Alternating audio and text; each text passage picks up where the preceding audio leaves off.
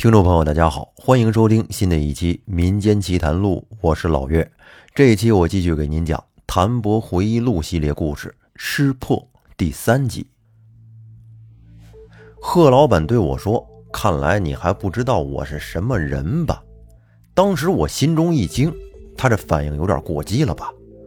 只见贺老板摆了摆手，对那些保镖说：“去给他介绍一下我是做什么的。”说完这个话，他身后的几个保镖朝着我冷漠的走了过来。看到这情况，要说我不慌那是假的。这帮人一看就是练家子，下手可黑着呢。要是只有一个，我还能勉强的拼一下，不至于输得太惨。但是七八个一起上，这么看得起我呀？打我肯定是打不过了。我盯着抽烟冷笑的贺老板，二话不说，朝着门外就跑。这时，这七八个大汉迅速的向我冲了过来，其中一个保镖抓住了我的肩膀，把我按在了墙上；另外一个保镖从我口袋里把电话搜了出来，砸在了地上。我使劲一挣脱，随手抓起一把椅子，一通乱砸。好在哥们打架也够猛，算是不要命。这样，这七八个保镖暂时不敢靠近我了。同时，我愤怒地说：“姓贺的，你信不信老子让你家破人亡？”停！这贺老板脸色一沉，冷冷地开口了。这些保镖马上就停了下来。他站起身来，盯着我：“你想断我的气运？你知道就好。”你现在一身的破气，我要是没猜错的话，你现在胸口的位置已经青一块紫一块的了吧？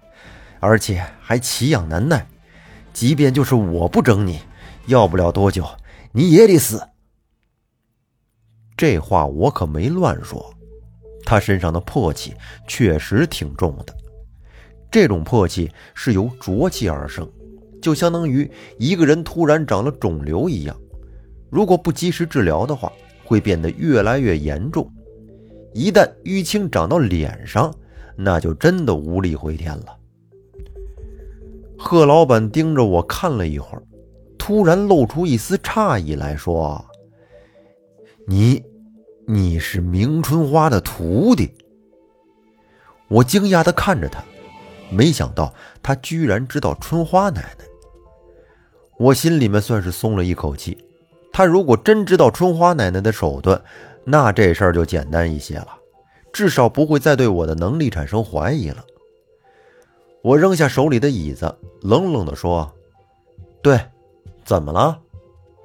哦，既然是春花大师的徒弟，刚才多有得罪，实在不好意思啊。”贺老板的画风突然一变，轻声一笑，看着我说：“我没搭理他。”找了个地方坐了下来，也拿出一根烟，点着了，吸了一口，然后认真的盯着他看。我这才想起来，二十多年前他的确是来找过春花奶奶，不过当时我只是给他倒了杯水而已，全程一句话都没说。看来孟姐说的一点都没错，这种人果然城府很深。他看我不说话。脸色又沉下来说：“小刘既然能带你过来，说明你跟明春花也学了点东西。说说吧，我该怎么做？”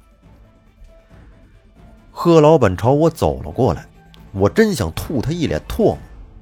刚才找人打我，现在又让我给他干活，老子可没那么贱。我要是说不呢？哼！那你可能就回不去了。我不信你敢在这儿弄出人命来。刘老板那一家子可知道我在你这儿的。对了，还有建工集团董事长的女儿苏林曼也知道。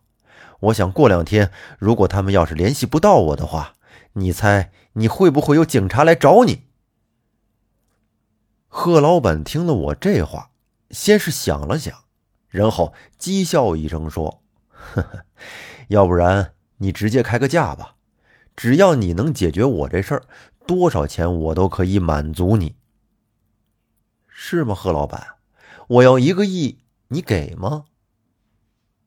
贺老板眉头一皱，看来今天我们不适合聊这个问题呀。你先休息休息，明天起来我们再继续聊。你们好好照顾谭先生。贺老板盯住了旁边的黑衣男子一句，走出了房门。我缓了缓，平复了一下心情，然后捡起摔在地上的手机看了看，已经都开不了机了。正当我准备开门出去的时候，刚才那个妖娆女人推门进来了。谭先生你好，我们贺总吩咐了，今天晚上您就住在这儿了。如果有任何需要，可以随时叫我，我就在旁边。女人丢下这句话就出去了。我这算是被软禁了。刚才那几个黑衣男子就守在门口，这姓贺的是他妈什么东西呀？他是真敢违法呀！算了，时间也不早了，从目前情况来看，他也不可能做什么伤害我的事儿。等明天睡醒以后，找他谈条件吧。我让门口的黑衣男子把刚才那个妖娆女人叫了过来。让他给我老婆打个电话说一声，不然一个晚上不回家，得跟老婆报备一下啊，以免后面产生误会。女人记下我老婆的电话号码，就出去了。我泡了个澡，就上床睡觉了。这房子我刚才看了，是气不足。为了避免明天起来头脑不清醒，所以我睡到了床尾这边。人本身就是一个强大的气场。逆气而上，虚而减通，就会影响整个房子的气场。这样睡一晚，基本不会有什么影响。第二天睡醒的时候，已经是早上十点多了。我穿好衣服，洗漱完，打开房门，门口那些人居然都不见了。一个老人从走廊一头走到我面前，说：“谭先生。”老爷让您起来后去书房见他，请跟我来。我点点头，跟在老人后面，穿过一个大厅，老人带着我来到了一个房间跟前。他打开门，做了一个请的手势。我走了进去，马上就听到了贺老板的声音：“谭先生来了，昨晚睡得还好吗？”“哈，还行。”我敷衍了一句，走到沙发旁边坐了下来。贺老板给我倒了杯茶，然后拿出两万块钱来放在了桌子上，推了过来。昨晚实在是不好意思啊，希望谭总不要往心里去。这个你拿去买一个新手机，算是我赔你的。我很欣赏你的能力和胆识，希望我们可以成为朋友，而不是敌人。我们还是谈生意吧，十万块钱我可以解决你的事儿，不过要等你跟刘老板签完合同之后。我把桌子上的钱收起来，淡淡的对贺老板说：“好，后天我派人去接你。”贺老板说完这话，端起茶杯喝了一口，然后拿起一本书来，自顾自的看了起来。那。我现在可以走了。贺老板没说话，轻轻的点了点头。我起身走出了书房。刚才带我来的那位老人还在门口呢。他看我出来，马上迎上来跟我说：“贺老板已经安排好了，等我从书房出来，就让他安排车送我回市区。”我顺利的跟着老人下了楼，一辆黑色的豪华商务车就停在门口。我丝毫不犹豫的就坐了上去。在回市区的路上，我一直在想，刚才贺老板这态度转变的也太快了吧？他是看在春花奶奶的面子上才这样对我的，应该是吧？毕竟昨天晚上他提起春花奶奶之后，就没有让那些保镖继续打我，也只能是这个原因了。我让司机把我送到西华门。我先去手机贸易市场买了一个新手机，然后在旁边的粤菜馆随便吃了点东西，接着就回家了。今天店里没什么事儿，所以我一下午也没去店里。到了傍晚的时候，苏林曼给我打来了电话，他说有个人要请我吃饭，问我有没有时间。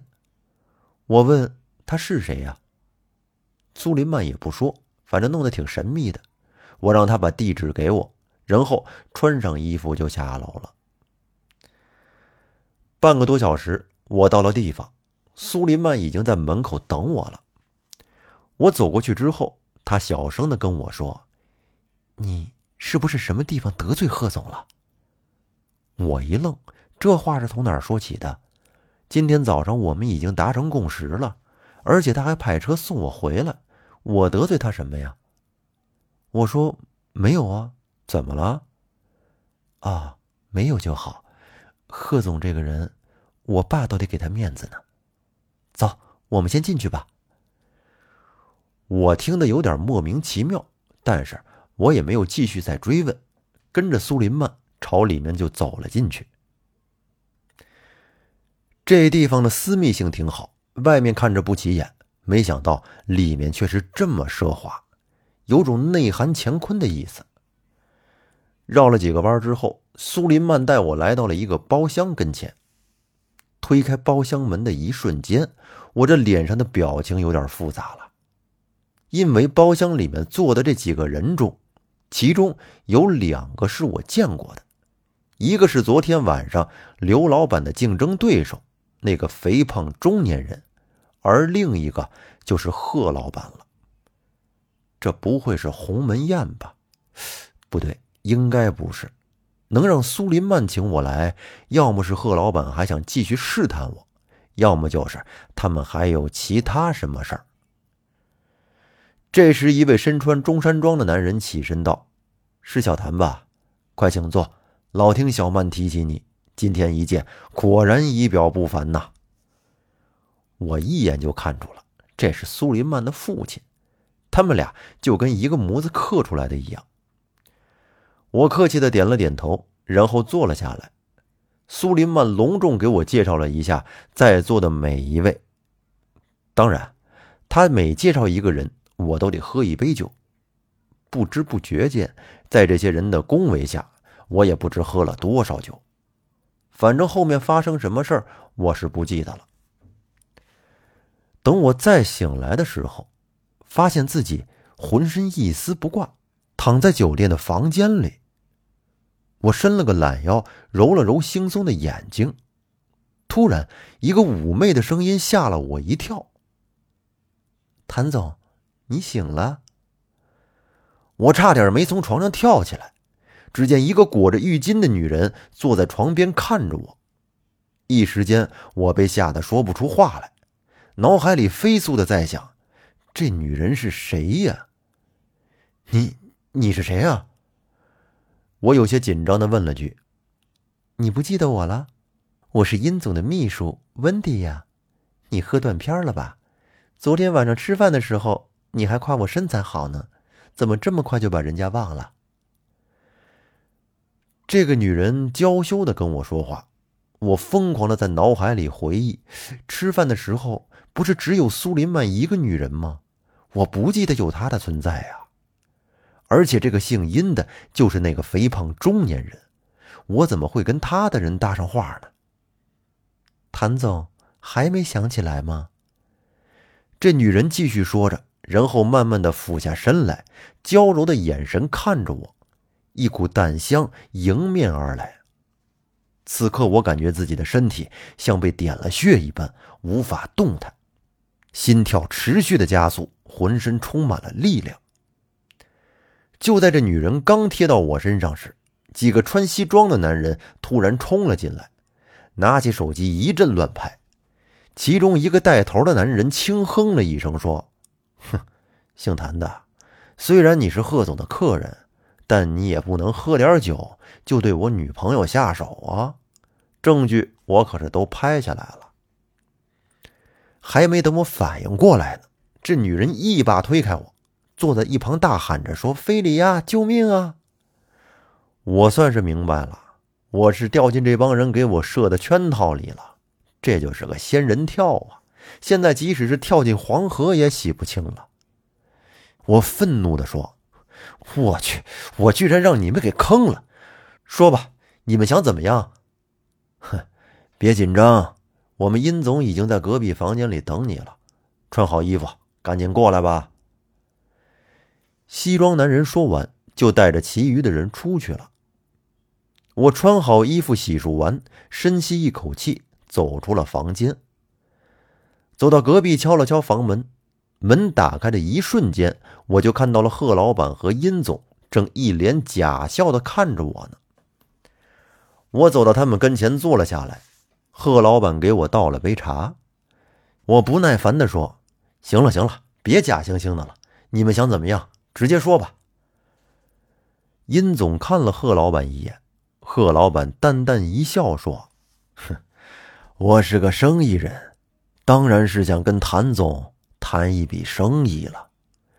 小刘那一家子的事儿，你就别管了。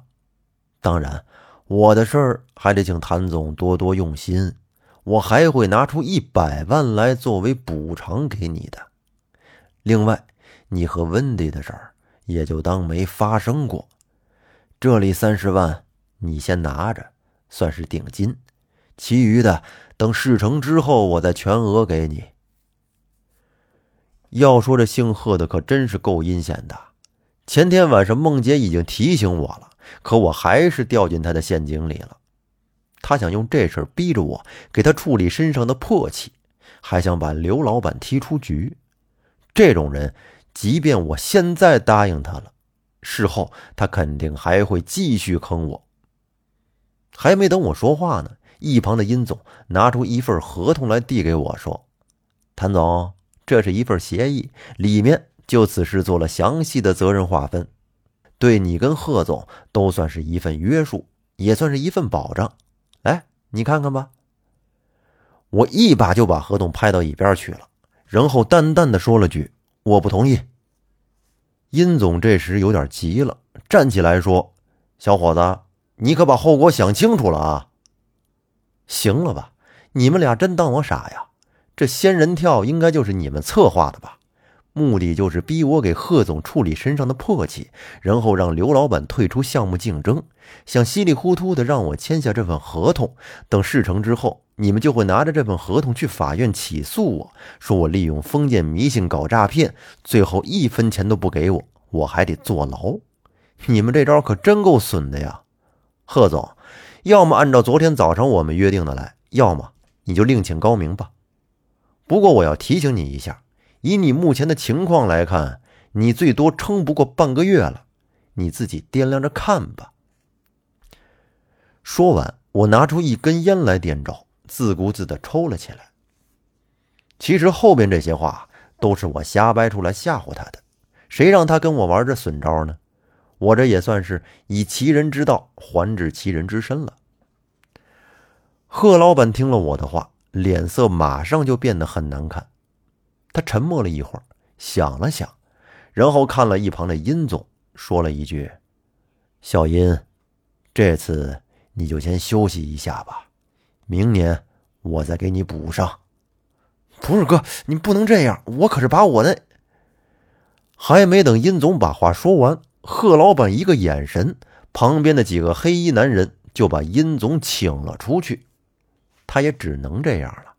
生命和利益之间，他一定会选择生命的。贺老板一脸歉意的看着我说：“谭总，真是非常抱歉。你我都是生意人，我之所以这么做，也是有我的苦衷啊。你也应该明白。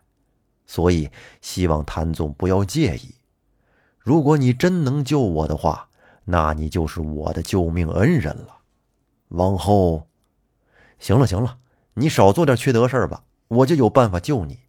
答应人家刘老板的事儿，就按照约定好的来，别老搞这些乱七八糟的。贺老板尴尬一笑，没有继续说话。他重新给我倒了杯茶，态度一下子就转变好了。我端起茶杯，喝了一口。